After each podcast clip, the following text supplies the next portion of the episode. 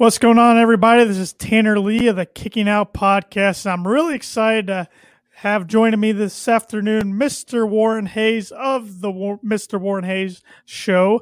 Warren, how you doing this afternoon? I keep wanting to say this evening, but it's this afternoon. Look, I mean, it, it it's evening somewhere in the world You're- right now. Right. So right. I, you know, I don't take offense to that kind of stuff. Plus, uh, you know, uh, pandemics and covids. I think we've all lost, you know, a sensible level of time tracking. So you're completely forgiven, whatever time it is, and whatever time it is right now. I don't know what.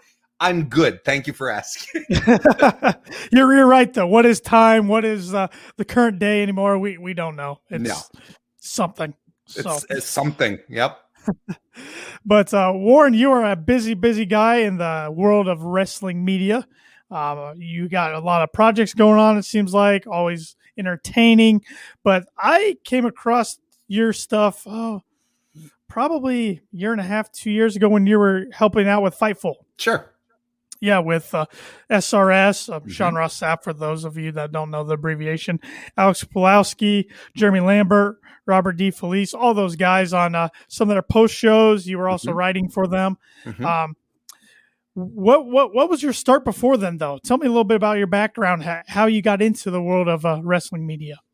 Um, well, quite honestly, that eh, like okay, it's it's it's it's a fun no, but it's a funny story. It's like you know, I'm just I I started writing actually for uh Fansided, the Daily DDT. That's how I got into it. Uh, got um, so I th- I don't remember exactly how, but I probably saw an opening.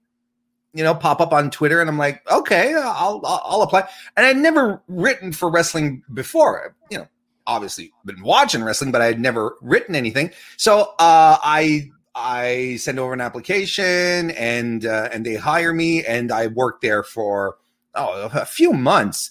Uh, wrote a whole bunch of stuff uh, over there, and then at some point I'm like, the, the writing's good, it's fine, but you know I was listening to a lot of podcasts Mhm. well, a, a lot. Look, the ones that were significant to me at the time were um, uh, uh, Stephen Larson, you know, going in Raw. No, no, yep. Um, uh, what what culture when the cultaholic guys were still there, mind you, Okay. you know. Uh, you know, those were those were very formative for me, and like, yo, uh, this is really cool. Like, I hadn't realized that there was, uh, and this, you know, I chalk it up to age. I, but I hadn't realized that there were like you know wrestling podcasts, you know, outside of let's say Dave Meltzer, The Observer stuff, you know, of course, yeah, Sure. cool, and uh, Wade Keller, and uh, outside of the big, you know, journalists, the ones that had been around since the '90s, like when I started watching, not when I, when I was really invested in wrestling and was going online, you know, these are all names I recognize. I was like, of course they have podcasts, but I didn't know like there were these side people, right? So it's I'm thinking about it. It's in the back of my head all the time. And then I'm on Twitter one day, and uh, uh, Sean Sean Ross Sapp tweets out, "Would anyone like to join me for a retro review on Fightful Select?" I just jump right in and DM him and say, "Sure, I'll do it." And he writes me like almost instantly back, and he says, "Cool. Uh, we'll be doing. I think it was Great American Bash '95. I want to say. I don't quite remember. Doesn't Okay. Irrelevant to the story ultimately. But he, t- no, he names me the pay per view, and and then he says, uh, "Are you okay with that?" And sure, I'll rewatch it, take some notes. It'll be great. He says, "Cool. Uh, do you have a decent working microphone?" I say, "Sure." So I so he says, "Cool," and we hang up. Well, we hang up. I close on the DM. And I go out and I get a decent working microphone, uh, uh, and and that's essentially how I started. So I did that with Sean, and I sort of then I, I sort of got the the itch and was like, okay, I'm I've set up, I've got the microphone. Uh, I'm gonna keep doing it. I open up my YouTube channel and I start doing that that way. Sean eventually gets me on board full time. Well, full time uh, as a contributor. Uh, at first, I was on Select doing. Uh, I was covering NXT, NXT UK, and 205 Live, which was a seriously a fantastic gig. Um, and uh, and then later on, I started joining him on the post shows, uh, Wednesday Night Wars, which was a lot of fun. Like, uh, Yeah, that's essentially that was essentially my career path. And then in the meantime, um, developing my own stuff, um, work, working on stuff on my end, tweaking and trying some things out, and doing the audio stuff as well. So yeah, you know, you just th- that's essentially how how things work out. I, I meet Kristen, which was a life changing event in about itself. Kristen Ashley, who mm-hmm. co-found, who actually founded uh, uh, bell2belles.com, in, in which I'm an owner and a contributor there as well. So, uh, so we work on women's wrestling over on that side as well, which is something that's very, very important to her, but also to me at the same time. And though it's one of the things that we connected on very, very quickly when uh, when we met each other. So yeah, so there's a bunch of uh, that's essentially how it is and how it sort of full circles to this today. So yeah. I'm pretty fortunate. I'm very lucky. Met, met a lot of people like uh, Tanner Lee throughout it throughout it all, and and it's cool. I mean, that's part of the that's part of the fun of why you do it. You. Uh, I, am talking too much, but I am gonna. No, no. no, no, I am. I seriously, and I know, and that's the thing. things. Like my brain at some point is like, Warren, shut but but that's the thing is like I find that you know wrestling is such a it's such a niche thing even today. You know, like I I don't know anyone around me, like in my day job or in my family, who is a wrestling fan. They Same. will know. Same. Right? They'll know about Stone Cold Steve Austin. I have a coworker who annoys me purposefully by saying Vince McMahon is my favorite wrestler. You know, that kind of like, you know, I, but I have we like a lot of us don't have people like in our immediate entourage to dive in and have some really good juicy talks about the mm-hmm. business mm-hmm. And the products and it's cool for that. And that's something that I latched on to very very quickly. It's like okay this is awesome because we can create these connections know these people and then just have fun talking about wrestling.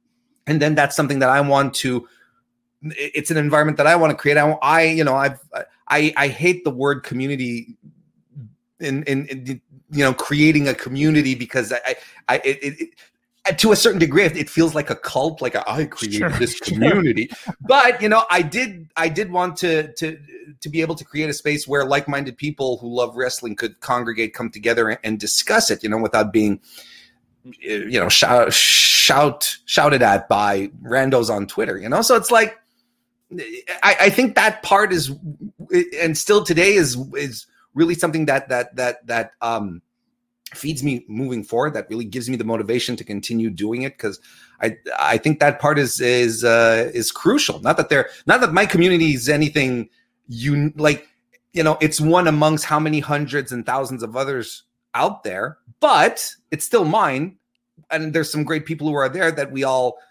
uh, chat and exchange with and get to know. So that's really cool.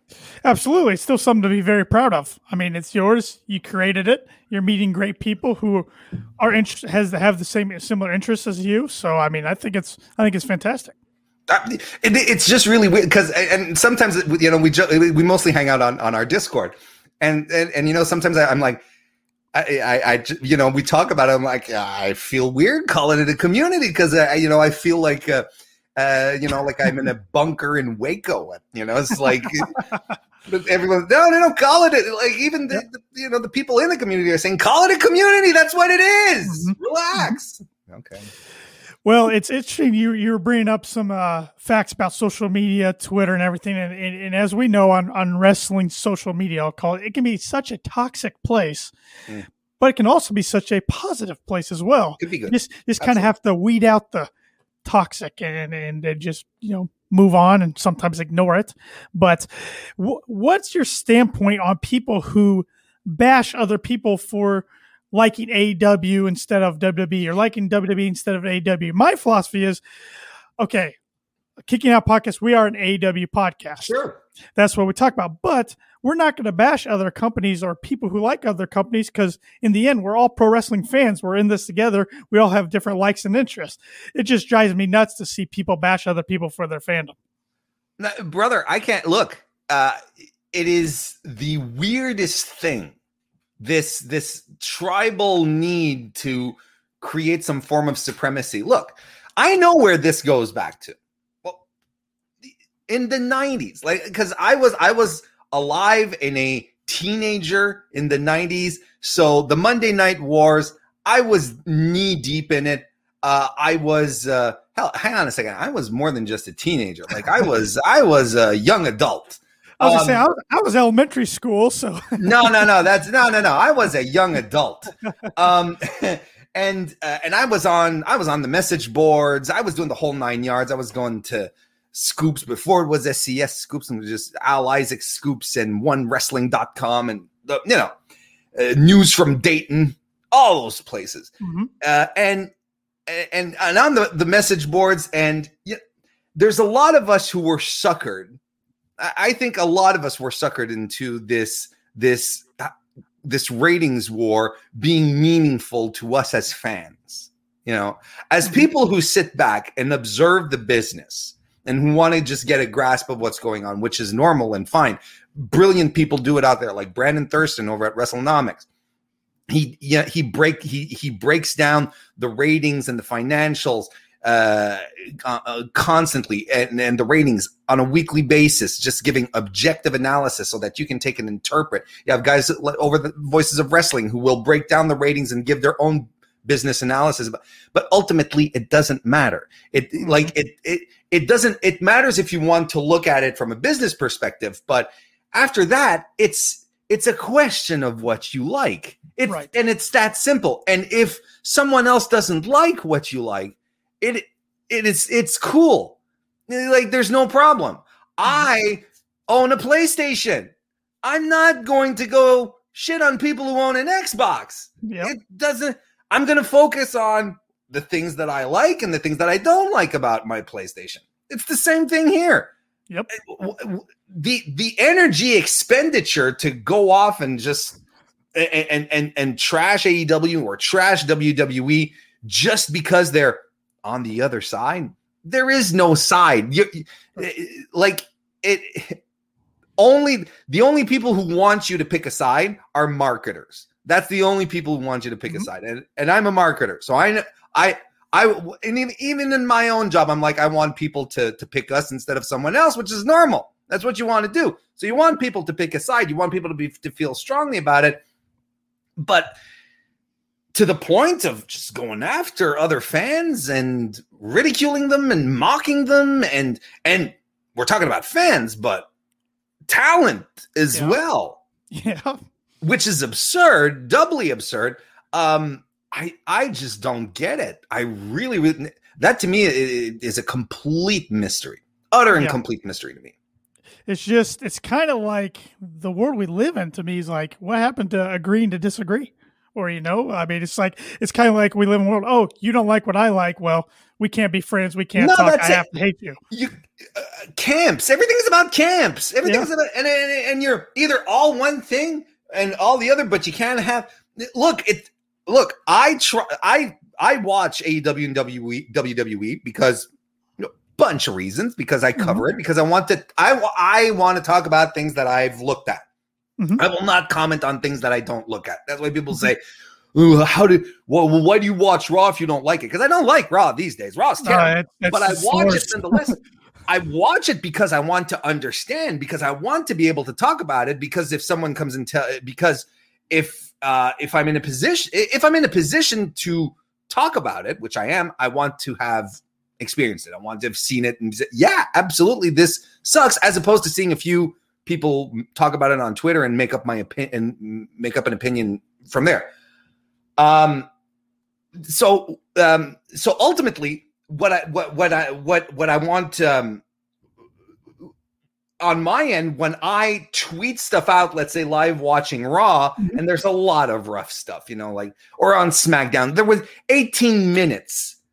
18 minutes had gone down on SmackDown on Friday night before we got one match. 18 minutes. And I hate that. That's that's a pet peeve of mine.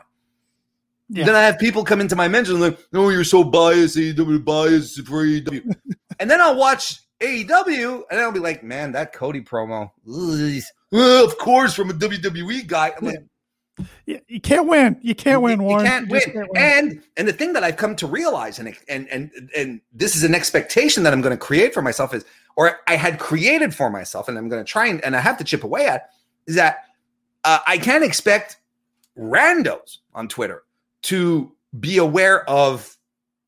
This is another term I hate, but it's the only one coming to mind. My body of work Uh-huh. you know I don't expect someone just coming in to be like, oh yeah, this guy talks about everything, so it's cool. No, they're going to see the thing, they're going to react to the thing, and that's that. And you're going to Yep. be like, yeah, but I'm not. I do I have a preference? Yes, absolutely have a preference, and that's normal. And I'm not a journalist. I don't care. Mhm. You know, my what I do. What what what I like to to think about uh, when I like to think about what I do is talk about wrestling, and I'm gonna I'm gonna talk about things I don't like. I'm gonna talk about things I like, and yeah, it just so happens that AEW is doing it for me these days. Yep. From Yep. top to bottom, it's pretty much it's pretty much the thing that and that that that uh that meets the most of my criteria when I want to watch a weekly wrestling show. So what do you I mean bias? Sure, but I have no reason to not be outside of am I being entertained? And I don't care if you're from WWE or from AEW AEW or New Japan or GCW or Beyond Wrestling. If you're entertaining me, I I will talk about it. I'll tell it. It's good. If you're not, same thing. It's just that simple. Absolutely. Uh, uh, social media. Gotta gotta love it, gotta hate it. so going back to your wrestling fandom, when did you get into pro wrestling? I mean, has it been a thing your whole life, or was it Hmm. more of the boom in the '90s or the '80s? Um, I started watching wrestling um, when I was very young in in the eighties. Um, I'm so old. I was. Uh, I live in Canada, in the, the province of Quebec. So, uh, what we were exposed to very, very young was lutte internationale international wrestling, which was uh, a promotion. A well, it was what what you'd call these days the Montreal territory Okay. uh, and it was owned by uh, Andre the Giant and Gino Brito, and a little later on, Dino Bravo was also co-owner of it. I think when Andre uh, moved, uh, anyway, look, I'm not going to get into the history of that, but that's that's what we get like on Saturday mornings, and what like when the rest of or not the rest, but you know when big parts of the U.S. were getting you know uh, Saturday night, you know, exactly, you know, on 605 and all that. Me, it was Saturday mornings, Sunday mornings. You get back from church, you turn on the wrestling, um, and that's what that's what we'd get. That's what the, that's what you that's what you'd watch out of Montreal. And what was cool was that uh, Lutte Internationale was affiliated with the NWA, had a working relationship with the AWA as well. Uh, so there were some big stars like Ric Flair that I was exposed to very, very young, um, just out of you know talent sharing and and whatnot. You know, um, so so that's how I got into it. Hey, my fir- my favorite wrestler when I was a kid. Mhm. You know, again, usually you talk about this with people. You're gonna, oh, Steve Austin. uh, You know, the younger generation will talk about Jeff Hardy. You know, it's like, Mhm. me, Rick Martel. Be, when when he, cause even when he when when he, he was the top baby face in in Lutte Internationale, or one of two, because you had Dino Bravo, who was another top face, but they were from two cities in Quebec, Montreal and Quebec City, who were who were just clashing at each other. You mm-hmm. know, they both had NHL hockey teams, and they Yeah. always hate. You know, everyone hated each other. You know. So that bled into into. So if you were from Montreal, Dino Bravo was the big baby face. If you were from Quebec City, it was Ricky Martel, and Quebec City is my hometown. So, um, and he was called Ricky Martel, not Rick. You know, so so he was the baby face. Hell, he was even a, a, a AWA champion at some point. You know, and he had the strap and everything. Um, so he was like my my first. I even met him once. Oh, really? I met him once. Again, I'm a kid, and my my my mother is volunteering at a uh, at a food drive, um, and um, so you know you're in you're you're in a church basement, and you have all these tables set up with bags and Mhm. goods, and and Ricky Martel shows up, like publicity stunt, sure, but he comes and he spends a good couple of hours there, you know, just lifting boxes and crates, and you know he's a big guy, and Mhm. and people so and and and, and I was super starstruck, and my Sure. mother was like, "Well, just go see him. Just go see him." No, I can't. Yeah. You know, I can't do it, mom. and I remember she she went with me, and he, he super nice guy. I zero remember what he told me. He probably told me something like "stay in school, kid." You know, Yeah, yeah. But yeah, it's like just one of the best things ever at that point. So uh, That's awesome. so that's how I, that's how I followed it, and, and and then eventually WWF took over because because you know, Vince bought the Montreal Bought territory. yeah. Can you imagine that story? Yeah. um, so then everything short, sort of transferred over to, to WWF on the weekend mornings. And then I got older, started getting access to cable, was able to watch Nitro and Raw and all that. And uh, I was a very, very big fan during the, the Monday Night Wars, the Attitude Era. Um, bit of a dip towards the late 2000s, early 210s. You know, watched once in a while, Mhm. I'd say, but I wasn't as invested. Uh, and uh, yeah, I've been. I started watching more regularly, maybe a couple of years before I actually started podcasting again.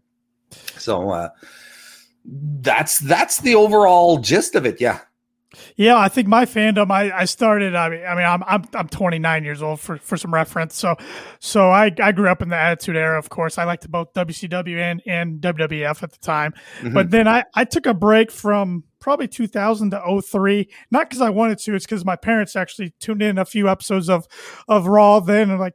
"Uh, we, I don't think you should be watching this in the It's like-. It's like, come on. I've been Yeah. watching it for three years now. But so then I took a little break, picked it up again, uh, right around oh, uh, when Goldberg got into the WWE and then Kane got unmasked, I know, and all that kind of that summer, I got back into it. And then and then kind of like you said, back in the late uh it was probably like 07 to 2010, I stopped. And then I got back into it when the Wild, rock huh? when, when the rock came back. So that's, it's uh, wild, huh? Because we're there's a lot of I'm going to say us because I Uh-huh. think uh, who like 2009 to 2012, 13. A lot Mm-hmm. of us sort of lapsed off, which is weird because the quality of workers was going Oh, through the roof. The people absolutely. they had there were fantastic, but there was there were no personalities to latch on to. You know, you still Mhm. had John Cena was there. There was CM Punk was uh who was making waves. You know, but uh, whoo, it was a Yep. it, it was a tough one to get invested in. Sure was. And then a few years ago, honestly, I my fandom was starting. I was still watching every week Raw and SmackDown, but my fandom was starting to go downhill a little bit until I kept hearing about these guys, the Young Bucks, Kenny Omega. hmm I'm like, I gotta check these guys out. And then shortly after that, All In happens, and then I got sucked right back in AEW forums, and and and here we are now.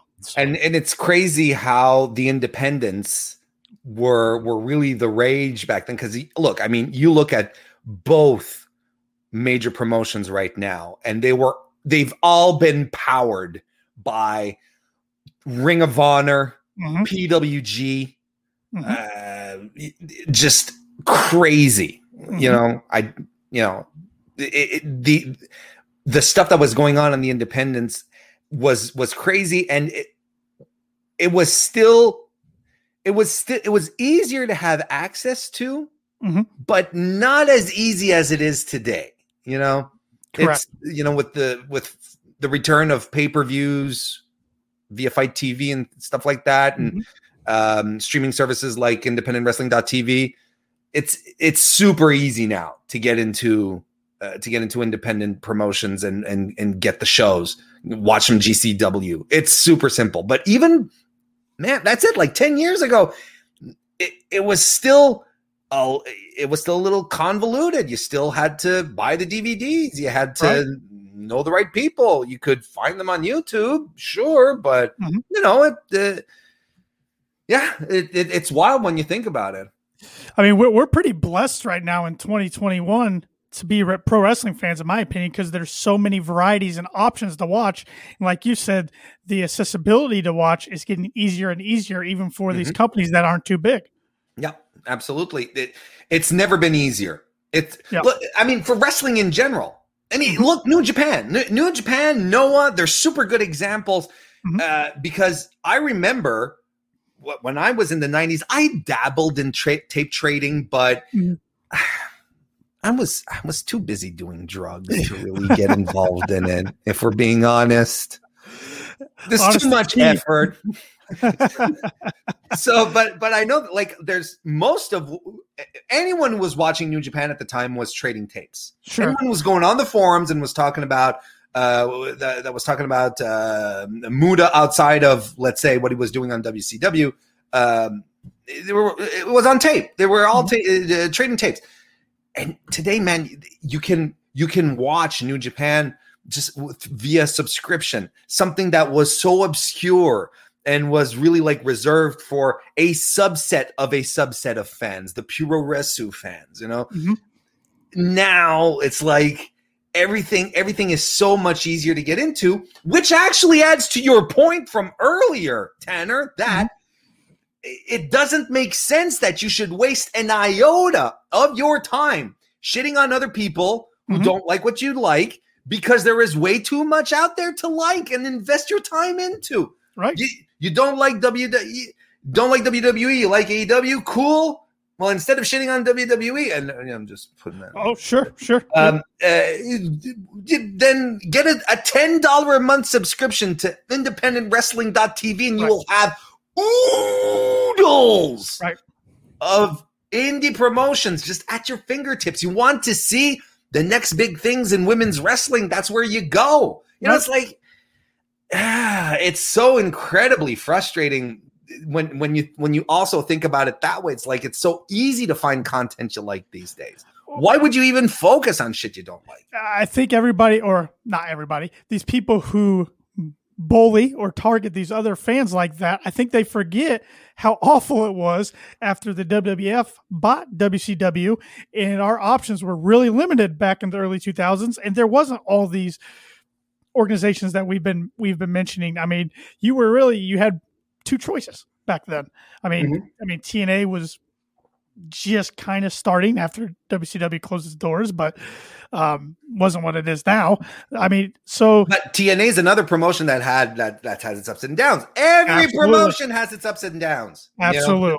But there's a period in TNA which is eh, the the earlier uh, the earlier parts of it, which is unmistakably great. Yes. Then uh, then there's the Dixie Carter era where everyone sort of goes, "Well, help, you know.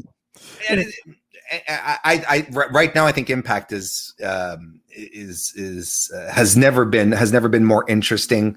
Um, I don't know if it's never been better, but it, it's been a long time since it hasn't been this interesting. I think they're doing really good moves for themselves, uh, and it's it's showing, it's paying off. So you know, good for them.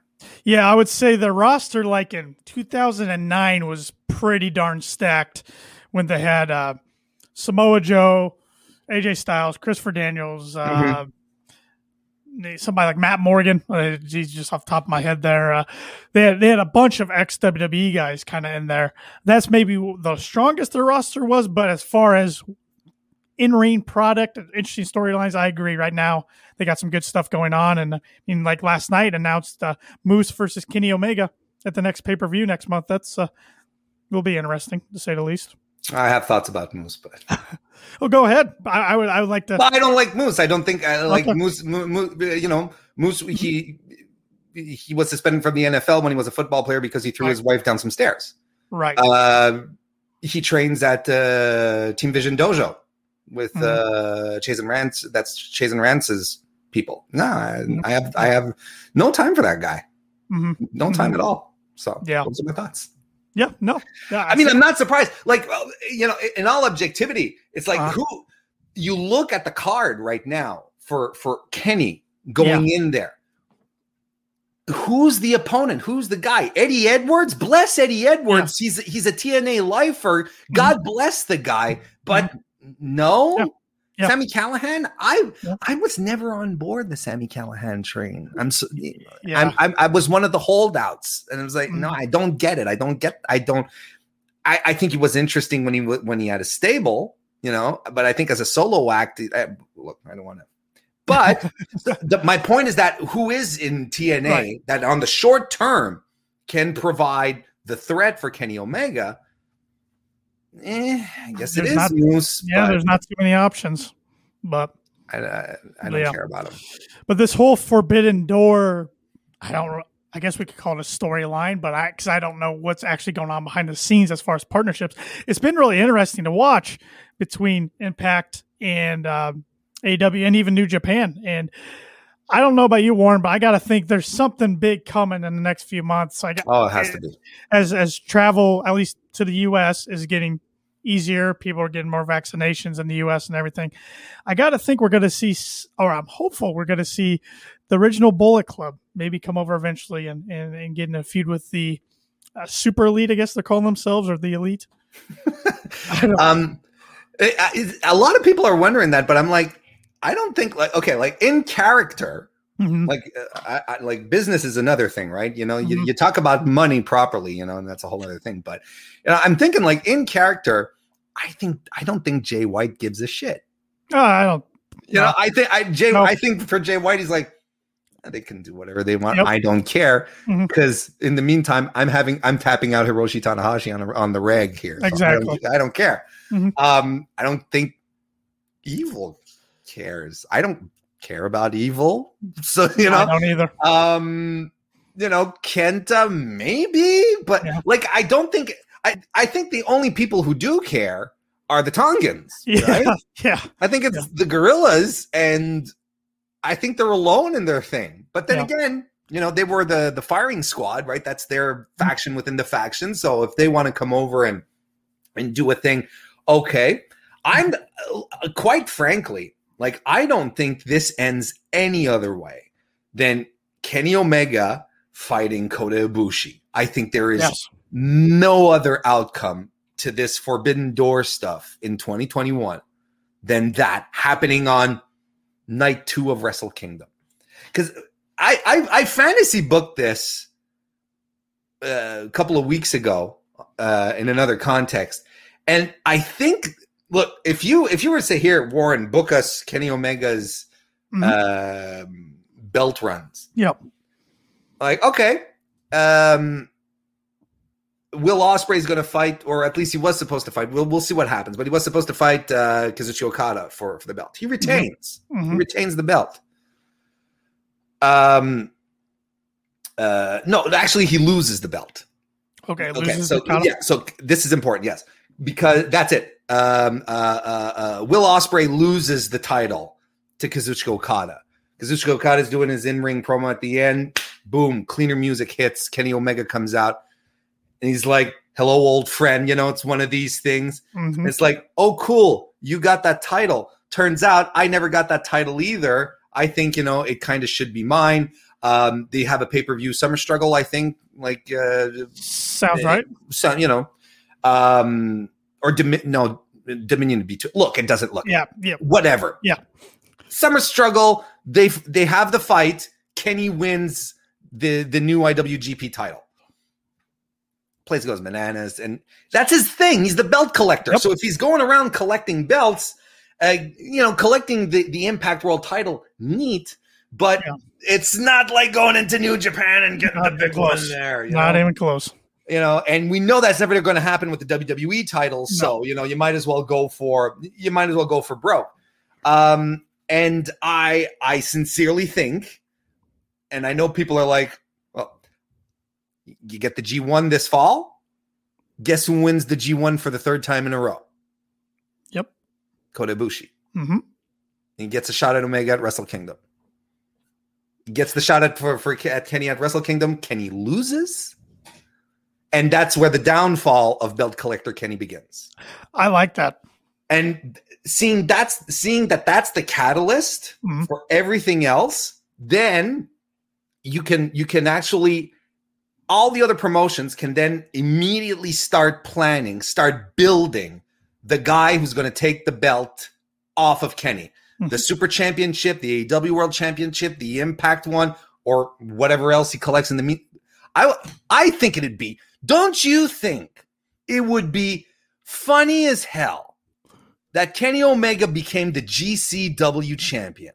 Yes, yes. You know, because Nick Gage and, and Jon Moxley is, Yep. is inevitable. That's coming up. Yep. What if what if Nick Gage beats Moxley and then Omega runs out? And he's I like, mean- I want a piece of Nick Gage. Oh, that'd be fantastic because nobody'd see it coming. And Nick Gage is super hot right now because of the Yep. uh, because of the doc. Dark, yep, Dark Side of the Ring. Yep. Wouldn't that be wild? Oh, I love that. I hadn't even thought about that till till this very moment. So so that so everyone has time to prepare their their, their who's going to take the belts out of, of Omega because this is the criticism that I heard multiple times and I hated it because some you know I, I realized that there's a lot of fans who and we have one guy in one promotion to blame for this. They don't think long term. But every belt that Kenny wins, he has to lose. Uh, yes, yes. He has to lose everyone he wins. Yep. So the question is, and this is where it gets interesting, is who who are these stars going to Mhm. be? Stars, because you know every guy who beats Kenny Omega, and let's just throw it Mhm. out there, or any girl, if someone wants to get wild, you know, Mhm. impact, you never know. Yep. Whoever wants to beat Ken, whoever beats Kenny Omega for these titles, instant star, Yep. Instant. Yep. Yep. They were And Kenny knows this. Kenny's not a dope. He No. realizes this. Sure, it's doing tons for him, Mhm. but this is ultimately going to trickle down on five, six, maybe people. Kota doesn't need it. That's not the point. The point Mm-hmm. Is a marquee match. That's the thing. But everyone else, Hangman Page, man, that's the dude. I don't Gotta see be. anyone else. It has to be. the only other guy I could think, and I don't think he, I, I don't think he needs a belt. I think they should have this week. Darby Allin's the only other guy, maybe, but I think Hangman makes more sense in long term storytelling. JR likes him better. Yeah, yeah, yeah. he's he's more right. of a JR type. You're right. You're right. You're not wrong. But uh, yeah, it's it's gonna be fascinating to see how it plays out. That's for Mhm. sure. That's for sure. Absolutely. But uh, what are your thoughts on AEW right now? I mean, we're on the road to double or nothing. We're getting more and more matches every week. Uh, it looks to be a good card. It's going to be a capacity crowd at Daily's Place, 5,500. That's going to be exciting. Uh, you looking forward to the show? Of course. Yeah. yeah. I'm, I'm I've been looking forward to everything AEW does on the regular for for months at this point. Uh, look, there's I, I can only speak for myself. hmm That's the best I can do. But there is there is not another cable national televised wrestling program, weekly televised wrestling wrestling program Mhm. that and that checks all the boxes for what I like about pro wrestling than AEW. Mhm. And I don't think anyone I, I really don't think anyone does it better. Um, everything just works. Mhm. Everything connects. I think th- the storylines are uh, the storylines are are, are are are simple. They're rest most of the time wrestling based. There's a couple of exceptions, but Sure. but and and and and I can we can I can pinpoint to moments where I'm like I didn't like this as, much Yep. because they sort of deviate from what they do best, which is putting on wrestling with which is putting on a wrestling show with actual wrestling that has wrestling related stories or stakes. Mhm. Give you a good example. The MJF presidential race while he was challenging Yeah. Jon Moxley. Mhm. I didn't like it. Mhm. I thought it was I thought I thought the first thing was cute when he came out. Did the I'm uh, uh, you know I'm announcing my uh my contendership, you know. Mm. Okay, election year, we're aping that, fun, but it was recurrent and it was Yes. every week. Mhm. And the two, the I I thought on one hand it's too sports entertaining.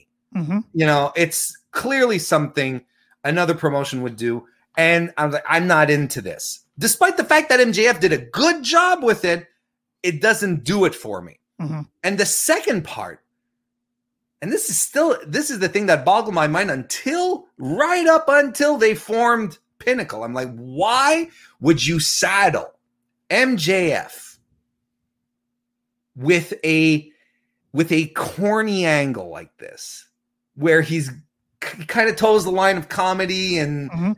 when your opponent is Jon Moxley, who is all business and he's he doesn't have time for this shit and he just wants to beat your face in. hmm MJF is one of the best promos in the business wherever you may look. He's a guy who is at his best when he has the one-liners just ready and waiting and just that just stab you through the heart. That's where he shines. I get it. He wanted. He, I think it's okay. He wanted to flex his uh, his his entertainment chops You know, the fact that he was in Glee Club, you know, that's fine. Yeah. I I can get behind that. Show Shows the total package. Mhm. But MJF is at his best, his most relevant when he sticks to the business, when he sticks to being an asshole heel, because he is the best asshole Yep. heel. Absolutely. No one doesn't like him. Absolutely. So that to me was something that I'm like, eh. and, and, and, and like last two, uh, last last Wednesday, the the hose thing, I was like, we, that unnecessary. Yeah. Didn't need that, and it it really killed the pacing of the show too. I found it was like, okay, this is too long, and it's not that great, and um, but this is a show hmm that starts with a wrestling match every week, and a good wrestling match A good one. Yep. always on fire. Something that you're like, I'm gonna stick around and watch more. Mhm. It's super well paced. The, Mhm. the the the show is always fantastically bookended. Great great opening, fantastic main event. Week in, week out. Yep. And then they just fill up, they fill up the show with content, with stuff. Yeah, sure, there's promos and everything, but there's stuff there hmm not five minute five minute uh, introductions or uh, recap packages over recap packages we don't need those Yes. Yeah. i appreciate aew this is probably the thing that i appreciate the most for they will they will reward you for watching you know they will reward you for watching in subtle ways they will not insult your intelligence by saying hey this just happened 15 Yes. minutes ago Yes.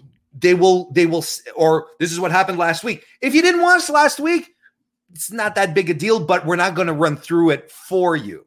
That Right. that means that eh, that you're watching tonight well then good because that'll probably have repercussions next week which is kind of what a tv show is. You miss an episode well uh, the show moves on you know and there's new stuff happening and thank you for being here this week because then you'll be able to catch up. Yep. um it doesn't it it rewards you for watching. It reward and long-term watching as well because they always do throwbacks when they have the the the occasion to do it the opportunity to do it and uh and they uh they don't insult your intelligence by just these constant recaps and this you know it's like whoa what about all the new viewers take care take care of your current viewers take care of the people who are watching and are invested in your program that's what you want to do Yeah, They, they won't book the same tag match eight weeks in a row. mm-hmm That's Yeah, exactly. Yeah. Or give you give you the tag match at WrestleMania, wait two weeks after, then Yeah. give it to you again, and Yep. then have another result. Yep. Yeah, I uh, Yep. I mean, I mean, there are things I do call them out for. Uh, like this past Wednesday um, on our post Dynamite show, I was a little frustrated with the the camera camera angles and production a little bit. Once in a while, like during the host segment, you could clearly see Jericho crouching. It's like mm. okay, okay. So, and I know it's little things, but that are that took me out of the Well, segment right away because That like, you you you make a good point because you know production isn't AW's strong suit. Right. right, We've right. had a couple of examples Right. recent months right. that we can look Re- back recent, on. recent weeks, Yeah. recent weeks even. Yeah. Uh, eh, but I mean, but but they're you know they're improving, and, Right. and there and there are some moments uh, of of production that just flip around, and you're like, oh wow, okay, perfect camera angle. This was great, you know, like the angle of Darby Allin when he did that that Cannonball dive, dive. Oh my god. and he literally just bounced off of uh, of uh, of Miro. Mhm. That camera angle did everything for that. Yes. Yes. It was a boing. Like Yep. he, he- I'm like, I've never seen someone ricochet off of someone's body like Yes. that. That was it. That was literally it. I I'm scared to think what Rey Fenix is going to try to do to top that because it seems like, oh, Darby did that. Well, I'm going to go 10 rows into the stands next time I dive because it's like those two have a competition. Those two are so fun to watch. Well, you, you know what? I kind of. It's probably Rey Fenix was a competition with Darby, right? And Yeah. Darby's kind of like Eh, yeah. Darby just Darby just shrugs and he goes, you know, Ray's like, oh yeah, you did this. Well, I'm gonna do you know a, a Fosbury Fosbury flop, and I'm gonna land on the guy's shoulders, and I'm gonna hoist myself and flip myself over the barricade onto my leg onto my legs. And Darby's like, sure. You're right. You're right. Uh, another shot I did love that I thought just was um, got me right in the feels the other night was how they captured Darby and Sting moment when they did That the was fist great. bump. When they did the fist bump the other night, I thought that was that was and it's it's a little something Mhm. just a tiny, just a little. Darby's looking over. He's like, "Pops, I Yep. don't know what to do." And and Sting's like, "Son, you can do this." You Yep. know, that's all it was. And Yep. and then the fist bump, and it was like, and and I was like, "This is cool." Not two minutes of monologue in the ring. No, but I'm serious. no, you're right. Two minutes of, you know. Dad, I don't know what to do anymore. Sting, you, you gotta help me. I'm done. Darby, Yep. you are the most resilient man I have ever met. I have been in this business for 30 years. Yep. I've seen them all. I've seen guys bleed, but you know, it's like Yeah, just, just, a little. Mm-hmm. straight to the point, a little detail, and it tells so much. Yep. And that's the thing. Doesn't take you for an idiot. Doesn't take you for a moron. Nope. You understand what's going on. You know, it's pro wrestling, Tanner. We're Yep. not dissecting James Joyce. You're We're right. not trying to to delve deep into the secondary meanings of the poems of T.S. Eliot here. It's fucking pro wrestling. You're right. You're so right on that. Yep. Yep. But don't tell Twitter that, Warren. Twitter will Oh! up with. My God, no. Wouldn't want that now. So, looking at this double or nothing card right now, what are some of the matches you're really looking forward to watching? Is it okay if I pull it up just to make sure I don't miss absolutely. Absolutely. There we go. I'll just pull this up right here, 2021. Um, let me see here. Um, well, okay. I am very, very excited to see Britt Baker win the AEW Yes. Women's It's Championship. time. It's time. I think this is the one. I think this is the one you have to you have to pull the trigger It's on. gotta be. It's gotta be. Personally, I would have done it before. I- uh, uh, I would have done it before this. Mhm. I would have done it. I would have done it be, a, a month ago. Mhm. But Britt right now, like when she says she's the face of the women's division, she's not wrong. She is absolutely right. Hikaru Shida, uh, bless her, was uh, the best that they could do with during the pandemic. Right. I think she did great. I think she pulled out some great performances by some wrestlers who maybe weren't ready for the spot. Uh, I think she, uh, I think she was perfect for the job. Mhm. I really, I really think she was. I now, I think she. I think it's just a question of she's run through everyone. Yeah. We just have to move on, you know. And I can understand that maybe they're a little hesitant to put it on Thunder Rosa because Thunder Rosa still has. Can we talk about Thunder Rosa for a quick second? Absolutely. Just a quick second, because Mhm. this week, uh, you know, she's on NWA on Yes. Power, right? Yep. You know what angle that they're running there? I, I, it's something where if she loses this title match, I she, this is what I understand. Here's what I understand. She's cutting promos saying Mhm. that she's proud to be NWA, Mhm. but she's proud to be going everyone else, you know, because she wants to be an ambassador for NWA, Mhm. you know, so proud, proud, proud, proud, proud to be doing this, so on and so forth. Kamille, right? Kamille, Mhm. Mhm. juggernaut, huge, heel. She comes, she she challenges her and says, you know, uh, uh, you know, you shouldn't be the representative. You shouldn't be going around doing this stuff. You should be focused here. You know, if you're so proud, you shouldn't be going around. You know, so so they're. This is what I understand. uh, They're having a match, and if Thunder Rosa loses the match, she has to. She she's stuck in NWA. you're right. That's it. That's it. Yeah. Yeah. And I'm like, what promotion would be like, hey, you know what? If you lose, you, you can't go anywhere anymore. It's so that's the that's a punishment. Yeah. That's a punishment. You can't go anywhere. And I'm like, who's booking this? Billy Corgan, my God, man. Th- That makes no sense. I You're, if she loses the match, she's she cannot go anywhere except your promotion. What the fuck? He, you know, the India NWA was Powers one program. I got to say, I don't watch very often, but I did see that storyline. I, I had the same thoughts as you. I'm like, But there's no reason to watch it. It's, No, it's it's behind just- a paywall. You have to pay a subscription for Right, it. And right. the few people who I do follow and who Mhm. watch it find it miserable. yeah, it's And it's a far like it's a far cry from the revival that we got in 2019. Yep. And uh, like base and the one thing that everyone the two things that everyone is is consistent on is that the promos are gone and the and the the wrestling is gone. There's Mhm. there's no one there that really carries the wrestling load. And the promos, you know, those great fucking natural Yeah. promos that everyone was cutting. Yep. No one is there. No Yep. one is there anymore. Yep. So it, it's a shame. Don't get me wrong, because I was rooting for NWA. I really was. Yeah. And it could be just a lull. Let's cross our fingers Yep. and uh, hopefully it rises. But what- I, I can't believe the stipulation where we're Wow. like Thunder Rosa. If she loses, she's stuck here. I'm like, this this is not good. No. You know, so, so you can never do. If you win a con a, a match where it's like if you beat this guy, you get an NWA contract because it's like it's it's not a prize. You've No, established that you've wrestling ruined for that, you is not a prize. anyway, Yeah. so I'm excited for Britt Baker and and and Shida. I think uh, Mm-hmm. I, I think Britt has risen beyond all reasonable expectations. I think she's the most talent or the most improved talent they've had since the beginning of when they got on TV. In my opinion. Sure, I think she's I, I, as a all-rounded. Yeah. Sure, I can get Yeah. behind that because I will. I will die on a hill that in 2020, I think uh, I think Nyla Rose was their most improved talent Okay. because Nyla Rose went from me in 2019 cringing at the thought of watching her wrestle. Yeah.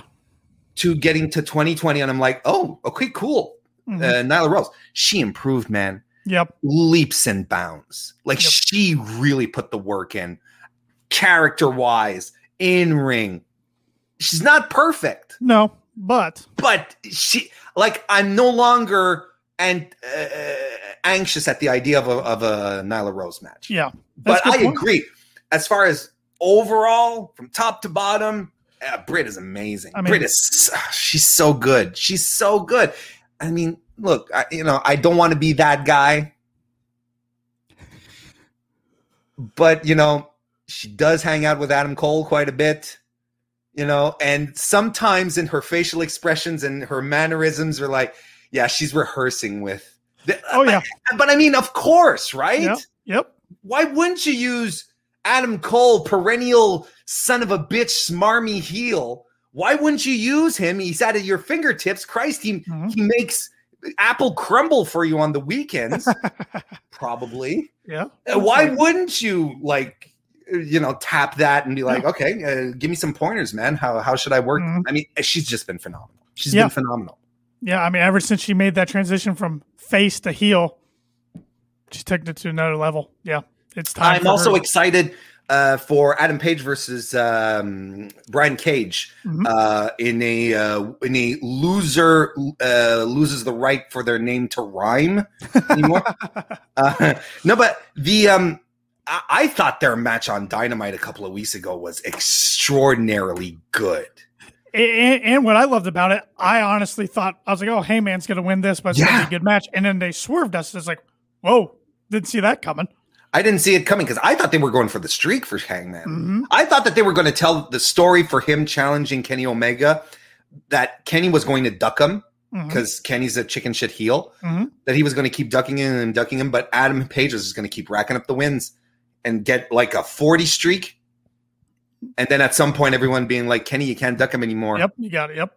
He's the number one contender." I don't give a shit. hmm He's got he, no. Not only is he the number one contender, he's been undefeated for X months. You know. hmm I think, and sort of to pressure Kenny into the match, and that's what I thought they were going to do. So clearly not. That's fine.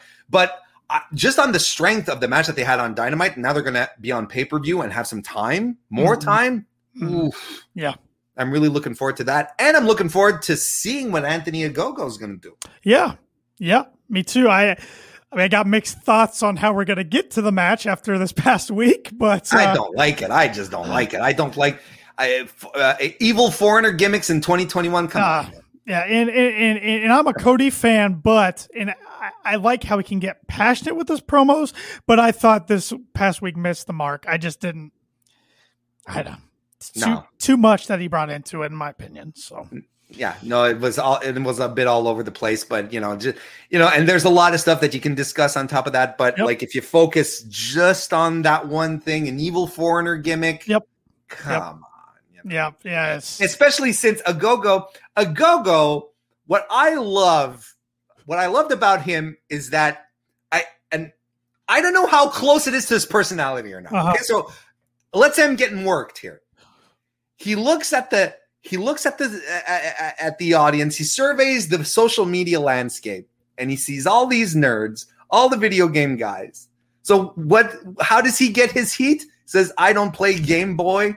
I have sex with my wife. Yep. It's the most basic douchebag heat. Yep. But it worked. It's it's exactly what MJF did at um was it Fyter Fest or Fight for the Fallen in 2019. But the difference is that MJF does it, you know, with a little Yeah. I know what I'm doing. I'm Uh-huh. I know I'm messing with you, you know, like Uh-huh. he's being he's like, I'm pushing your buttons right now, you geeks. Whereas Uh-huh. the go-go, he's like he's really like the, you know, the douchebag who locks you in the locker. yeah. and- yeah, that's true. Like there's no irony to what he's doing. He's more he's more like, no, no, man, I'm a I'm an alpha male and he believes it. And it's like, and I thought it was great. And that this is great heat. Yep. Re- Regardless, and just the fact that he doesn't play video games and thinks that I don't have sexual relations, I don't give a shit. I, that's I don't mind. That's not for Yeah, yeah. That's fine. Yeah. Yeah, no, that, that's a it great point. I um I just the whole aspect of Cody having the American dream stipulation or the name by his by his name that night. It changes my whole thoughts on the match though, because now I'm like, uh, I don't see Cody losing with that. Whereas at the beginning, I'm like, for best for business, I think Ogogo going over. But Here's my hot take. okay, controversial take maybe um i i'm very weary about cody rhodes these days Mhm. um and not just uh, if anything the promo just cemented a little bit that i was that i'm i'm okay to be wor- worried about where he's where he's heading Mhm. um because i feel like everything is everything he's involved in is very always serves to self aggran uh, self um promote. grow him. Well, they all do self They're a promotion. They're, yeah. they're wrestlers, but like Yeah. Yeah, grow him uh, higher and above. You know, higher Yeah, above, yeah. You know, like he has the big entrance, right? He doesn't come through the tunnels, He right? goes in the comes- middle. You know, come through the middle. You know, it's like Mhm. all that shit. Mhm. Um. So I thought, at the very least, he was going to lose to QT by shenaniganry yep, I did too. at the very least. But he beats QT. And now I'm like, are are they going to nexus these guys? Mm. That's what I'm thinking. And I hope not. Because really, the best thing to do in this circumstance here at, at the pay per view is for Cody to lay down Mhm. and eat a liver punch Mhm. and die. Well, Yep. Mm-hmm. figuratively speaking, kayfabe. I don't Yeah. want Cody Yeah. Rhodes to die for the record. um, but but that's it. It's like Yep. I, otherwise, like, and I'm very very serious here. If he if he if he goes over Ogogo, um, it kind of murders everything that they were trying to do with these new guys, Mhm. and and, and I'm going to be curious to see, and, and even myself, you know, I was excited at the prospect of three new dudes Mhm. being put in a feud with Cody. It's a big deal. Mhm. Attracts attention, and I was excited for them. I'm I love the way AEW handles their uh their new talent, the the the the, the younger guys. I love how they handle it. But I think I think Ogogo is going to be okay because I get the feeling that Cody really likes him. Mhm. You know, the, uh, the uh, his logo's great. You know, his Ogogo at like the Olympic rings. I think it's Yep. amazing. I think his theme song is great. Like they're putting a lot of effort into him, Mhm. kind of like Jade. You feel Yeah. you kind of feel like Ogogo and Jade are Cody projects, right? Yes, yes, very much. and Cody's no no moron uh when it comes to the business. He understands it. He he knows that Ogogo should go over, but if he doesn't go over, I think that spells trouble. Yeah. Yeah. Well, it's interesting too with that report. I'm sure you saw this week or the rumblings that Wade Keller reported from. Oh, that they're not in speaking terms? Hmm. I don't know what to think about that. I don't either. I don't know what to think and about and that. then, then the Young Bucks, of course, played fun of it and made it a part of their new bio on on Twitter. So Yeah, and they'll probably all be having ice cream on BTE this You're- week. you're probably all, right, All four so- of them, you know. So it's uh, like I don't know. I, I don't know, but I mean, it does feel like Cody has been on another show these Yep. days. Absolutely. Um, you know, no intermingling, but the intermingling hasn't been happening for a long time. Yeah, uh, uh, darn near a year since the TNT title came, You know. came into play. He's Cody. Cody's had his projects. Mhm. I think he's, you know, he's naturally distanced himself from the elite. If we're talking, you know, kayfabe or whatever you want to call Yep. it, storyline. Um, you know, starting the Nightmare Family and all that jazz, and I think he's comfortable in that role.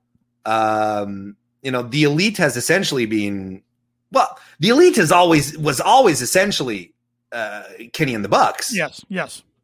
And then they they pick and choose other people in there but essentially the elite was Yeah. those 3 Mhm. um so you know for but that's it. There's been no crossover no discussion nothing. Uh, everything's been like in their you know everything in the right place. There hasn't been any any crossover. Even jon moxley you know he's been over on that side with the elite stuff and Yep. it's as if cody doesn't exist in his realm Yeah. It's- Yeah. it is kind of weird but ultimately here's the thing it's like even I I can understand if at some point your friends i mean you're in a business you're running a multi-million dollar business right Mhm. tv time you've got talent coming after you and saying hey mr rhodes can i have a turn on tv please hey mr jackson oh another mr jackson can i have time on tv please you know kind of Uh-huh. thing you know i i think it can get very stressful on personal relationships. I can and i can get behind that. But there's one guy who's been making the decisions since january 2020 he's the guy who's been holding everything together. So does how much does it matter that kenny and the bucks aren't Yeah. uh, kenny and the bucks and cody aren't on speaking terms? Right. When TK is the guy running the show, and that's ultimately all that matters. So Yep. if if Cody if Cody has a one-on-one meeting with TK to set down his ideas, and then the elite have their one-on-one meeting and to set down their ideas, and then Tony just takes everything. It's like, all right, there we go. You know, it's like, Yep. and then I. You know, you speculate and you're like, maybe the guys are a little annoyed because it's always Cody who gets the Yeah. Who gets the TV shows and the the Yep. game show appearances Mhm. and the People magazine spreads and all Mhm. this shit. And they're Mhm. like, then again, maybe they don't care. Maybe the Jacksons are like, I don't want to do this Yeah. shit. Yep. But in three years from now, Tanner, Mhm. Cody Rhodes is no longer a full time professional wrestler. Absolutely. Yep. He's I mean he's been on record saying that within the next five years he wants to hang him up and I'm giving him three. three. Yep. It'll be interesting to see. 2024. And he's becoming a father soon, so that could change everything. So, Oh, and it, it, it, it doesn't, it will. Yep. Yep. So, but uh, yeah, double or nothing should be a great card. I'm I'm interested in the in the main. Well, I don't know if it's gonna be the main event because Stamp, Stampede Two could be the main event, but I'm interested in the triple threat Pac Orange Cassidy and Omega. I think that's gonna be a really good match. The only thing that bugs me is the triple threat aspect of it. Yeah. I'm not a fan. I'm not a fan of it when WWE does it, and I'm not a fan when anyone else does it. Yeah. I, I, I, I, I, think I personally think that there was a lot of value in having your first 100% uh, audience Mhm. return show and have Orange Cassidy come out as the sole challenger. Yeah. I think because people are going to be Oh, they're gonna be nuts. Not only are people going to be nuts just to be at the arena and cheer for wrestling, but Orange Cassidy Mm. already in the minds of many people, the people's champion, right? Yep. Yep. Coming out, match with Kenny Omega, AEW title, the place is going to go Mhm. absolutely bananas. Mhm. And Yeah. that's cool. So I and nothing against Pac. Pac is one of my favorite wrestlers. I think he's the archetypal professional wrestler. I don't think Mhm. there's anyone better than him.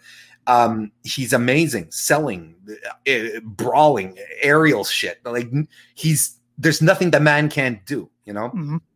Um, but uh, it, I think he's a little shoehorned in there, and I don't I don't understand the idea of the triple threat. I really don't. It's not it's not that big a it's not a draw for me. Yeah, I think if I had to guess right now how it's going to end, I think I think Pac eats the pen. I think that's why he's in there in the triple threat. You think so? That you think they're going to protect Orange? I do too. I do. I don't even know. I, I, don't do. even know. I could be Mhm. way wrong because I just feel like ever since he beat, beat Chris Jericho, they haven't put him in a big story. I mean, he had that Mhm. thing kind of with with Miro and Kip, which I I could go on a rant about that. That I just I didn't care for You that. didn't but like it. I, I didn't like it. I thought, well, I liked, I didn't mind at first, but six months of it, I thought was a little too long. I, I like Miro now, that the Sure. Miro we're, seeing now. I mean, this past week, Sure. and, and and and just the thought of him against Lance Archer for the TNT Yeah. title signed me up all day long. So, but Um, uh, but but you, you you made a you, you also mentioned the um the the Stampede match. Yeah. I'm excited to see if they're just going to stick to like they can do comedy, right? I wouldn't think so with these two teams. Not after not after Blood and Guts. Mm-mm. You, you can do jokey jokes and teleportations and uh you know and and and uh you know Sammy getting hit by something or chased by something or yeah you know or coming across the football field doing uh, d- uh doing um suplexes. You know you can't you can't do that mm this time around. Hmm fighting with the mascot you know it not in this context here. So that i'm curious to see what they're going to do Yep. that i'm curious to see what they're going to do I do like the stipulation that if Inner Circle loses, they have to disband forever. I think that makes it more interesting because if not, I think it would on paper be too predictable. Um, and and I know Fozzy is touring starting July 14th through September. well hey i'm gonna i'm okay with inner circle disbanding you know why because pinnacle fucking rocks Well, they, they do, and I and I honestly think, and I like the Inner Circle, but I think they've been together for darn near two years. I think this would freshen up their characters if they split.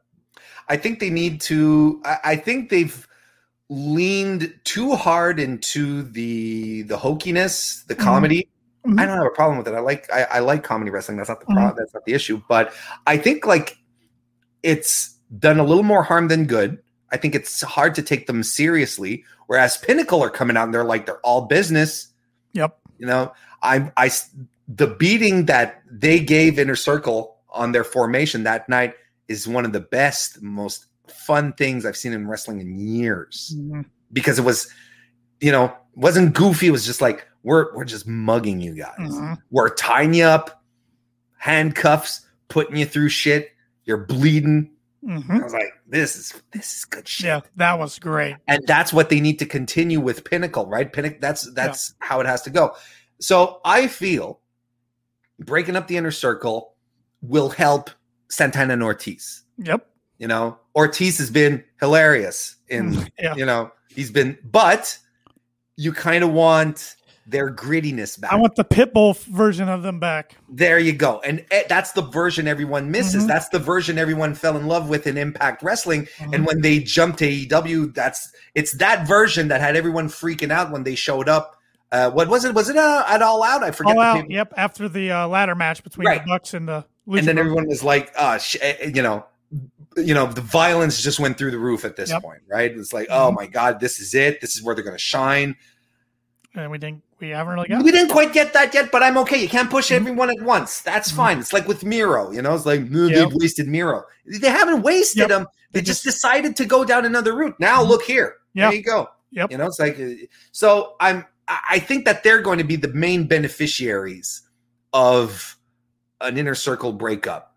Let them go off and just be, you know, the hoodlums, the the the the the, the gang members, the, the just the violent sons of bitches that we know they can be. That. I think they're going to be the main winners there. I, want to see Sammy by himself. I, I want to see him spread his wings as a baby. As face. long as he's not a baby face. oh, you want I, you want the heel version, huh? I want heel Okay. Sammy Guevara. Okay. I don't care about Yeah. babyface Sammy. I really don't. Yeah. Well, it's his darn vlog for me that makes me makes it hard. What do you think about Sammy's vlogs versus BTE these days? I think Sammy's vlogs are better. Right? I do. I and we cover such a snore. and we cover BTE every week. But I was talking to Paul the other night. I'm like, I don't know how many more weeks we want to cover this because it's just there's nothing interesting happening And, week and week. you know who's been missing on most of these? John Silver. yeah, You're right. Silver's been gone. He just And- came back this past week. Exactly. So But I mean, everything's sort of like like at some point, like Yeah. thankfully they had the Dark Order on BT. oh yeah, because there are so many bits on that show where I'm like, I don't get it. I, don't, I don't understand it. I don't think it's funny. Like the Nyla Rose, uh, The the, Nyla Rose, Vickie. Guerrero. yep. I, I think it's I think it's boring. Yep. And it and and the audio is always shit. Yep. You know, it's like I I can't get into this. Nope. This is boring. Um, yeah, like there's nothing really compelling on it. Not even the elite stuff. The the the Jacksons when they do little things. No, It's such a snoozer these days. yeah, compared to what it used to be, it's not even Oh, close. It's Uh, not even close. Or even like uh, what they were doing with the Dark Order. Yeah, yeah. The Dark Order was always at least the saving grace there. Right. And now even that's tepid. And then Right. John Silver's not there. Right. So Sammy's vlogs have been refreshing. Sammy's. Sammy's vlogs have been a lot of fun. Well, even the BT title, it's always on Sammy's vlog. It's not There even on Being the Elite anymore. So, yeah. So, it's a draw. uh, two more, a draw. two more questions for you, then we'll wrap Sure. this up. Uh, Okay. We've went longer than I wanted to take up your time. So, Oh, sorry. Okay. No, but no, um, my fault. I keep no, no, I, we're, I'm enjoying this conversation. I just feel bad I'm taking up so much of your time. It's fine. It's fine. um, a lot of free agents out there that got released. Uh, we'll say round two of the. Well, hopefully, doesn't become a tradition of WWE releases on the same day. Uh, where do you want some of these uh, talents to end up? No, Oh. so let's start with let's start with Samoa Joe. Where would you like to see Samoa Joe? Oh, um, you know, ultimately, uh, okay. So ultimately, of course, you just want these people to do whatever's best for them and whatever makes them happy. A- absolutely. That's the main thing. Uh, I want Samoa Joe to. I want Samoa Joe to go have a G one this year. Mhm. That's what I'd want. I want him to go in there as a gaijin uh, star special attraction, and I want him to. Uh, I, I want him and Shingo Takagi to go at it. I want him and Tomohiro Ishii to go at it. I want I I want a Samoa Joe redemption run He So deserves that- it. so that everyone remembers how amazing this guy is, how a fantastic professional wrestler this man is. Um, because I'm telling anyone, anyone who were like, who you saw tweeting on Twitter or commentating, com- commentating on their podcast or whatever, saying, "Oh, Samoa Joe couldn't cut it in WWE," you know, because he was never he was never that special to begin with is proof positive that they have never watched anything outside of WWE. hmm Just that simple. So Mhm. Joe, I think Joe deserves uh, uh, uh, uh, deserves a a a four week G one of blood and sweats that he won't win, but where he'll have some amazing matches Mhm. with some with some world class uh, athletes that will bring the best out of him and that he will bring the best out of as well.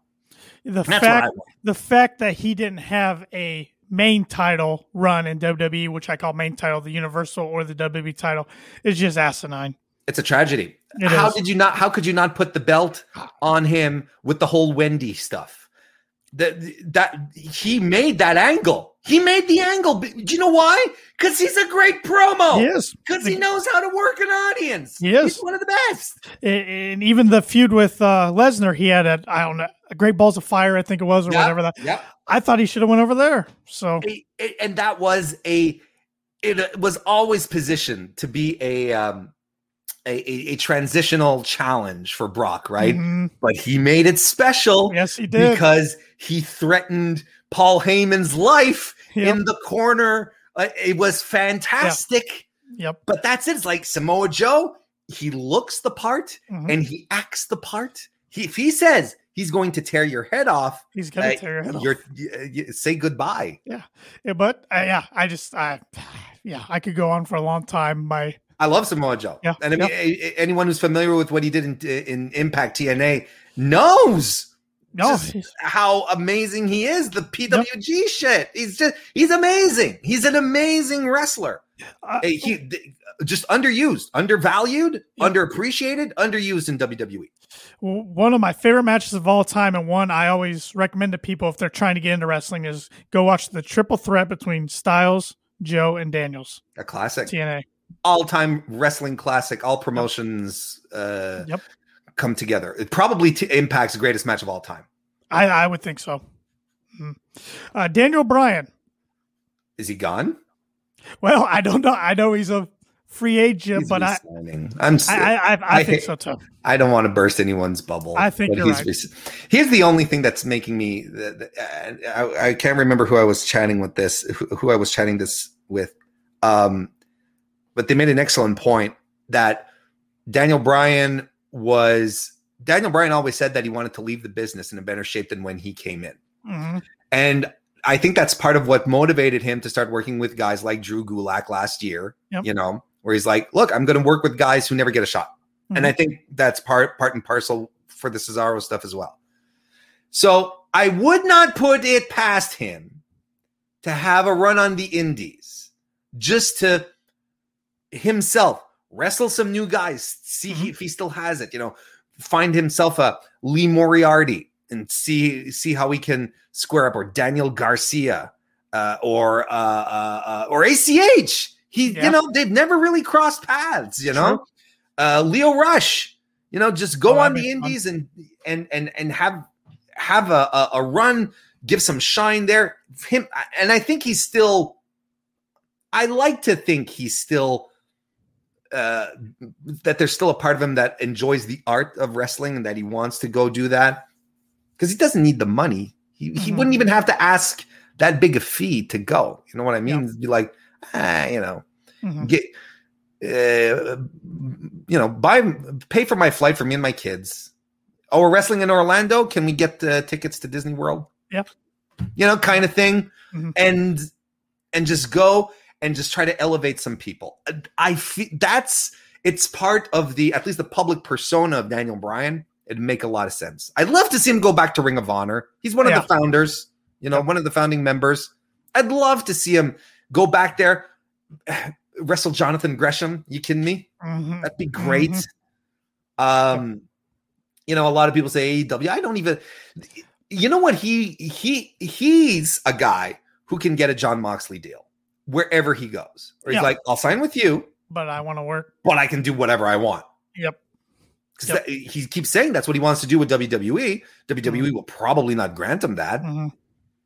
but uh, he's resigning. Yeah, and They were talking about him on Friday. Like, yeah, the good he- point. Good point. if he was if he was persona non gra- non grata, they wouldn't say a word. Good point. Good point. On the female side, uh, I, I think I know your answer here, but we'll see. Mickie James.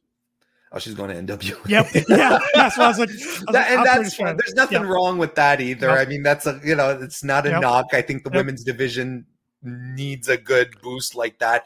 Thunder Rosa is she's AW bound. Like Uh, yeah, as soon as she can be fully. as, yep. as soon as as soon as it's official uh they you know they've got they've got that i mean but you know because in the meantime you do have serena deeb who Yep. is aew 2 but also the nwa champion. Look but serena deeb is still the champion and she's going to need some proper challengers. Right now Mhm. all her challengers have been on uh have mostly been on dark on or on dynamite. She's had i think she's had a match. She's had a defense on on nwa i'm not quite sure don't quote me on right. that I think you're right. but I mean, they're going to need other women. Kamille will only take them so far. Uh, I think having Mickie James there would be great. I think it's I think it's a natural fit. How about Chelsea Green? Um, I Chelsea. I think Chelsea would fit in really well if she were to return to Impact. I think she'd be what I'm thinking. she'd be welcomed with wi- uh, open arms, especially if she comes back as the hot mess. Mhm. Um, I think she, she'd be a good fit for AEW at the same time. I, I- frankly, I'm sort of hoping that she comes back as the, comes back as the hot mess. I really, I, I think I, I really miss that Mhm. character persona that she had developed. So Yeah, I think I either or. I think is uh, I think it's good. I don't think she'll be doing any extended time on the indies. She's doing a Zello Pro show in June, if I'm not Okay. mistaken. But um, yeah, I, I I think she's going to look to get herself signed. I mean, she's working hard at it. Started Yep. a podcast, Yep. and she's you know she's doing what needs to be done, and I think it's smart. She even had to change the name of her podcast already. Do we know So, why? Uh, she got f- hit with a cease and desist. By whom though? I guess there are multiple books titled that. Oh, like Fif- fifty the Fifty Shades of Grey Uh, people. Well, it, I guess there was there's actually books called Fifty Shades of Green as well, but not by the same author or publication. Yeah, so so, Whatever. so she changed it and and and it, it, it was it'll be it'll be interesting this next week. I'm sure she'll she'll talk about it a little bit if if she can. So, Probably. probably. Um, and and these other two towns have been released for longer. Andrade. Um, here's another guy who can do whatever the hell he wants. Mhm. Uh, he's going to be challenging Kenny Omega, from what I understand, uh, at uh, Triple Mania, Mm-hmm. which is a huge deal. Mm-hmm. I love this uh, because this is going to make so much money for AAA. This is going to be one of their biggest selling pay per views in the company's history because there's going to be so many uh, non uh, out of Mexico non Latino people who are going to tune into Absolutely. this. The the people who didn't even who, who don't even watch Lucha Libre are going to tune in for this. Mhm. Um, and they're going to realize how much Triple Mania is a shit show. it's, it's the it's the it's the biggest show of the year that has so much trash happening in Mhm. it. Yep. Your Vampiro was farting audibly on commentary. Oh, Vampiro. I love it. Anyway, but uh, um, yeah, it, it was a slow slow news week this week when it was revealed that Andrade was having talks with AEW. Right? Yes. You're like, duh. Yeah. Of course, the guy's gonna hedge his bets everywhere. it, and right when I heard that, you know, they always have a surprise entrant in the casino battle royale. I'm thinking, True. hmm, That's true. That would be that would be very good. But then again, it wouldn't necessarily mean anything. right. He could just come in for the one off and then leave Right. because that's happened a few times as well. Mhm. Mhm. Uh, Mercedes Martinez comes to mind. Yep. Um, Jeff Cobb was a one off. Jeff Cobb. Well, he did he was he at a was No, he, he a was just- one off entrant? Yeah, was- he was an entrant, and then he had like he was on a dynamite too at some point, right? Yeah. Yeah. He was actually on back to back dynamites. That's what I was thinking. That's Yeah. right. Okay, sorry, but you're right. You're right. You're right. Okay, Yep. but th- that's the point. He could come in for just a one off and then Mhm. and then be gone. Um, if I'm him, like I go back and I I I draw in Mexico Yeah. and I go work with my buddies. You know, th- like there's rumors that Rush and company they're starting their own business. Rush and Bandido and uh, Dragon Lee, they're all starting their own thing. Th- They're all friends. They're all Yeah. pals. Yeah. And and Andrade has an open invitation to go back to to Japan too. I'm sure. Mhm. Go hang out with the Japanese uh, uh, version of Los Ingobernables. I, he'll be fine. Yep. Um, I I honestly don't think that he's gonna end up in AEW. I don't. No. I Mhm. really don't. If I, I I think especially since we've heard that Zelina's going back to, Yeah. to WWE because I think it was the voices of wrestling guys who were talking about this and I'm like, yeah, this makes a lot of sense. Like they those two were uh, they were an act Uh, and undissociable, right? They were like Zelina and Andrade. So if they had wanted to negotiate as a duo to go anywhere, it would have worked. And they would have both of them would have just been picked up because they were phenomenal. And you haven't had like a manager wrestler act so closely linked like that in years. In years. Yeah. And they, they really could have gone absolutely anywhere. Andrade Zelina negotiate together, get a contract together, leave together. It would have been really friggin' awesome if you asked me to at the same time because they were they were amazing. Oh, they, they absolutely were. I mean, it's hard to see them now as separate acts, but it Yeah. looks like that's what we're going to get. And I was actually hoping Zelina, and this might be a little weird, but I was hoping she'd come into AEW and be the manager for Jade Cargill. That that would have rocked. But it doesn't look like we're going to get that. So, um, and the last wrestler, and she's a little controversial, Tessa Blanchard. Who? Don't know who you're talking about. All right. All right. We'll move on. no, but other than that, yeah. look, I, I'm not. I, am not going to dodge it. Look, um, uh, wherever Tessa ends up, Mhm. there is going to be, uh, there's going to be um, a a, uh, a rehabilitation tour that is going to be necessary. Oh, absolutely. Because the problem, the the it's it's like anything, right?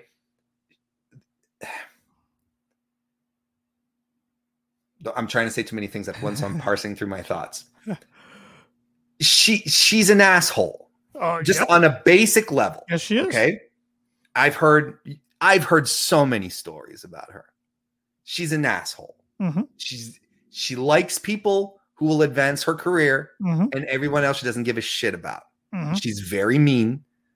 She's very outspoken about people. So she rubs a lot of people the wrong way. Mhm. Tanner, got a spoiler for you. Okay. There's a whole bunch of wrestlers who are like that. Oh, wow. I would have never guessed. Yeah, there's tons of them. Yeah. There's a good chance that one of your favorite wrestlers is a complete asshole Oh, backstage. I, I'm sure. I'm sure one of my favorites is. now, that being said, I don't have a problem with a wrestler being an asshole. I, I don't because Mhm. I'm not, then I shouldn't be watching wrestling at all because this is something that time immemorial. It's always been, wrestling has been filled with assholes forever. Mhm. So if people are like, she doesn't play well with others, okay, you know what? Yep. Shawn Michaels didn't either, no, he did not. you know, just off the top of my head like Yep. that. So Yep. let's say we, so if that was the only problem, that's- that's one thing. Hmm. The other, the, the, the other stuff that came out about her being racist and Yes. openly racist, Yes. that's a harder pill to swallow. I personally it goes against some of my values. Yep. So I'm like, well, I don't really care what happens Mhm. to her at this point. Uh, and uh, and I'm I follow the lead of whoever she's wronged or whoever people of color that I follow. And like, Mhm. look, if they're if they're ready to make amends, I'll keep an open mind, you know. But in the meantime, Yep. it's it, I I it it doesn't speak to me. It it goes against what I believe in, what I teach my kids. So I'm like, Yep. no, I mean, Yep. they're definitely not. She never apologized. She doubled down on it, and Mhm. that's something that I have even less respect for. Mhm. To be like to even go deeper and be like, no, not Mhm. only am I not apologizing, but I'm not even close to being remorseful about it. All right, Mhm. well, fuck you then. Yep. It- it's a shame because she's an amazingly talented She wrestler. sure is. Yep. She really is a special, special mm-hmm. talent, and that is going to plague her legacy. And it's a shame, but it's all on her. I know. I know. There's a lot of people saying AEW, but I, I don't think that's going to happen. Just because, I mean, if they do bring her in, Tony's kind of going against what he's already set. I mean, we remember the whole thing with Hulk Hogan and and Linda Hogan, Well, but you know, uh, you know who's been wrestling on AEW recently, right? Yeah, I. Amber Nova, right? Yeah, so you know what you know what her deal is, right? yeah, that's a good point. So, I mean, that's the thing. Look, this is why I always say, Tanner, Uh, never, ever, ever cape for a corporation. yeah, Never cape for a business. They will always end up letting you down. yeah, That That's- that's a good unquestionably. That's a good point. re- but it's true. In Yeah. wrestling, when you when you look at entertainment, Mhm. you know, attach yourself to the talent. Cape Yeah. for the talent. It doesn't matter where they're wrestling, who Mhm. they're wrestling for. The talent is what's important. If Yep. that's what's making you tuned in, it's not Tony Khan's Mhm. savvy business decisions. It's Mhm. not Vince McMahon's million billion dollar persona. It's the talents, the people that they that work for them. Those are the people you tune in for. The company is is is is is an institution that is made to make money. It's Mhm. going to make sure that it does everything it can to make money, and it's going to fuck up. It's going to do things Sure. that it's not supposed to do, and it's going to do things that are going to challenge your perception of it. Mhm. It's just that simple. Tony, I'm I'm convinced that Tony Khan has nothing but good intentions when Sure, he does but when he says we want to be inclusive. When he Mhm. did the uh, Hulk Hogan stuff, and it's like I, that's fantastic. Mhm. And but you always judge when it's time to put your money where your mouth is, and in these types of situations. So Mhm. Tessa, I wouldn't be surprised if she ended up in AEW. I'm not going. I wouldn't put it past anyone to sign her because it's the business. Because Tessa Blanchard, it, objectively speaking, is an incredible asset to have in your company. Yeah.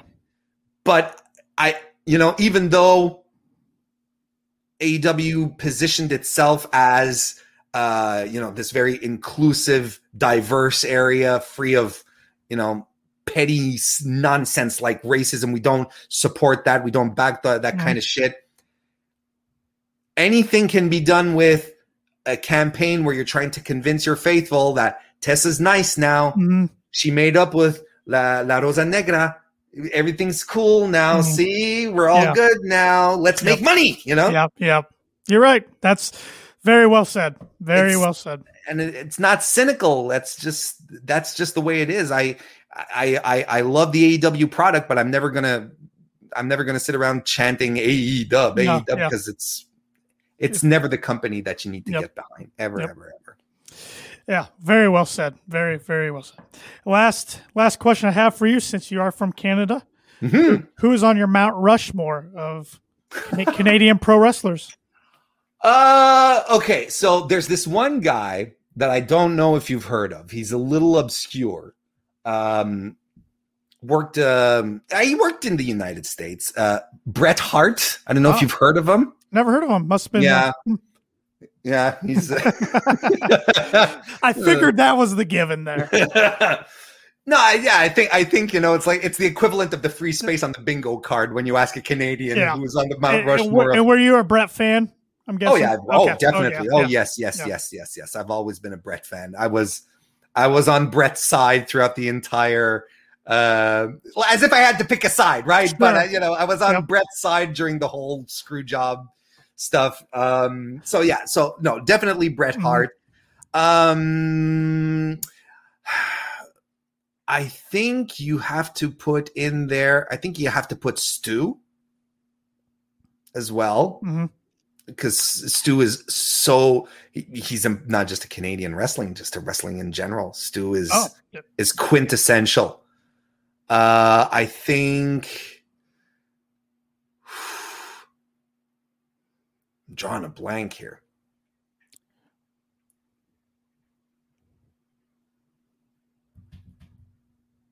Go with Bret. I think you put Kevin. I, I'd put Kevin Owens up there. Okay. Um, because his his story is absolutely fantastic, and he's he's a guy who worked incredibly hard from a small town in Quebec too. Um, just an amazing talent, and oh, these things are hard. these things are difficult. Uh, I think. You know what? I, I have been hesitating, but I think I'm gonna go. I'm just gonna go ahead and do it. I'm gonna put Maurice Mad Dog Vachon on there too. Okay, I've never never heard of the he he's um he's a folk hero. Okay. To a certain degree. The Vachons are a wrestling family too from Quebec. Okay. You had Maurice, you had Luna, Luna Vachon. She I've heard. Was, yeah, okay, I've heard of her. They're related. Okay. Um. So, uh, and uh, and Maurice was well in Lutte Internationale, and he wrestled in WWF as well at the time uh, in the late '80s for a while. Uh, just a guy who was a big brawler, had this incredibly gravelly, raspy voice, missing teeth. He looked like a lunatic. It was fantastic. Uh, but he was he was a larger than life character. Uh, super well known in the country, a legend in the province here. Later years, when he uh, he lost a leg, okay. Uh, and in later years he had a children's show. Really? this, yeah, yeah, he had a he had a kids show where he, he was a pirate. It was it was awesome. It was, I'm gonna have to I'm gonna have to YouTube this now. yeah, yeah no, it. you have to. Uh, uh, it, it, it's great stuff. See, and now I'm thinking like Pat Patterson. Yeah. How about how about Owen? Yeah, not, not quite on well, If it, I mean, Owen is special. You know, yeah, Owen is, o, Owen will always have a, a special sure. heart, but you know, like everyone everyone agrees that he was on the cusp of greatness because he was right there when there was mm-hmm. this shift happening Mhm. in WWF to getting smaller guys more athletic and the matches Mhm. he could have had. Like he was really on the cusp of greatness. Yes. Absolute greatness. How about Kenny Omega? Who? Ken- I know I've I've probably pissed off a bunch of people here. Uh, Uh, sure. I mean, uh, see, because look, I mean, this goes back to the whole Wrestling Observer newsletter controversy and where they in, in where they inducted Kenny last year into, or th- yeah, this year into the Yeah, in- into the Hall year, of Fame. Mhm. Uh, but like, just for me, I'm just I, he's an undeniable Hall of Famer. He is a he is a Mount Rushmore guy. Yeah. just I, you know, he's still active, and Mhm. you know, let's see what else he's Yeah. gonna do. Yeah. Yeah. he's undeniable. You know, completely undeniable. Most Mhm. probably the most successful wrestler to in the past 20 years to do it without ever having wrestled in WWE. Yeah, I Yeah. I can't think of too many others I'd put right up there with them. Nope. I don't think I as as huge, impactful. No, mhm, mhm.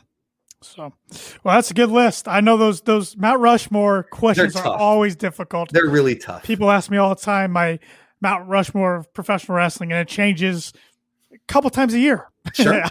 so it's, it's always difficult. But uh, once again, Warren, thanks for joining the show uh, and, and taking time to interview with me. And where can everybody uh, find your show and, and follow you on on all the socials? Uh, I uh, do my wrestling podcast called the Mr. Warren Hayes Show over on youtube.com slash Mr. Warren Hayes. I record live every Thursday night, 9 p.m. Eastern. Uh, so if you want to jump in there, we have a great live chat that happens. So you can come and watch me and listen to me screw up live and in the flesh for everyone to, to everyone's delight. Uh, or then after, of course, you can catch the replays there or on your favorite podcast application, Apple, Spotify, Stitcher, Google. It's all there. Mhm. So, uh, so if you can't make it live, you can still listen to it whenever you can, or just follow me on Twitter to get all the greatest happenings in the wacky world of Warren Hayes Mr. Warren Hayes. It's on the lower third here. Yes, yes, it's in the graphics. So Yes. thank you again, Warren. Really enjoyed this, and hopefully we can do it again sometime. This was a lot of fun, Tanner. Thank you very, very much for having me. This was a lot of fun. I hope we get to I hope we get to talk AEW again soon. Absolutely. Thanks again.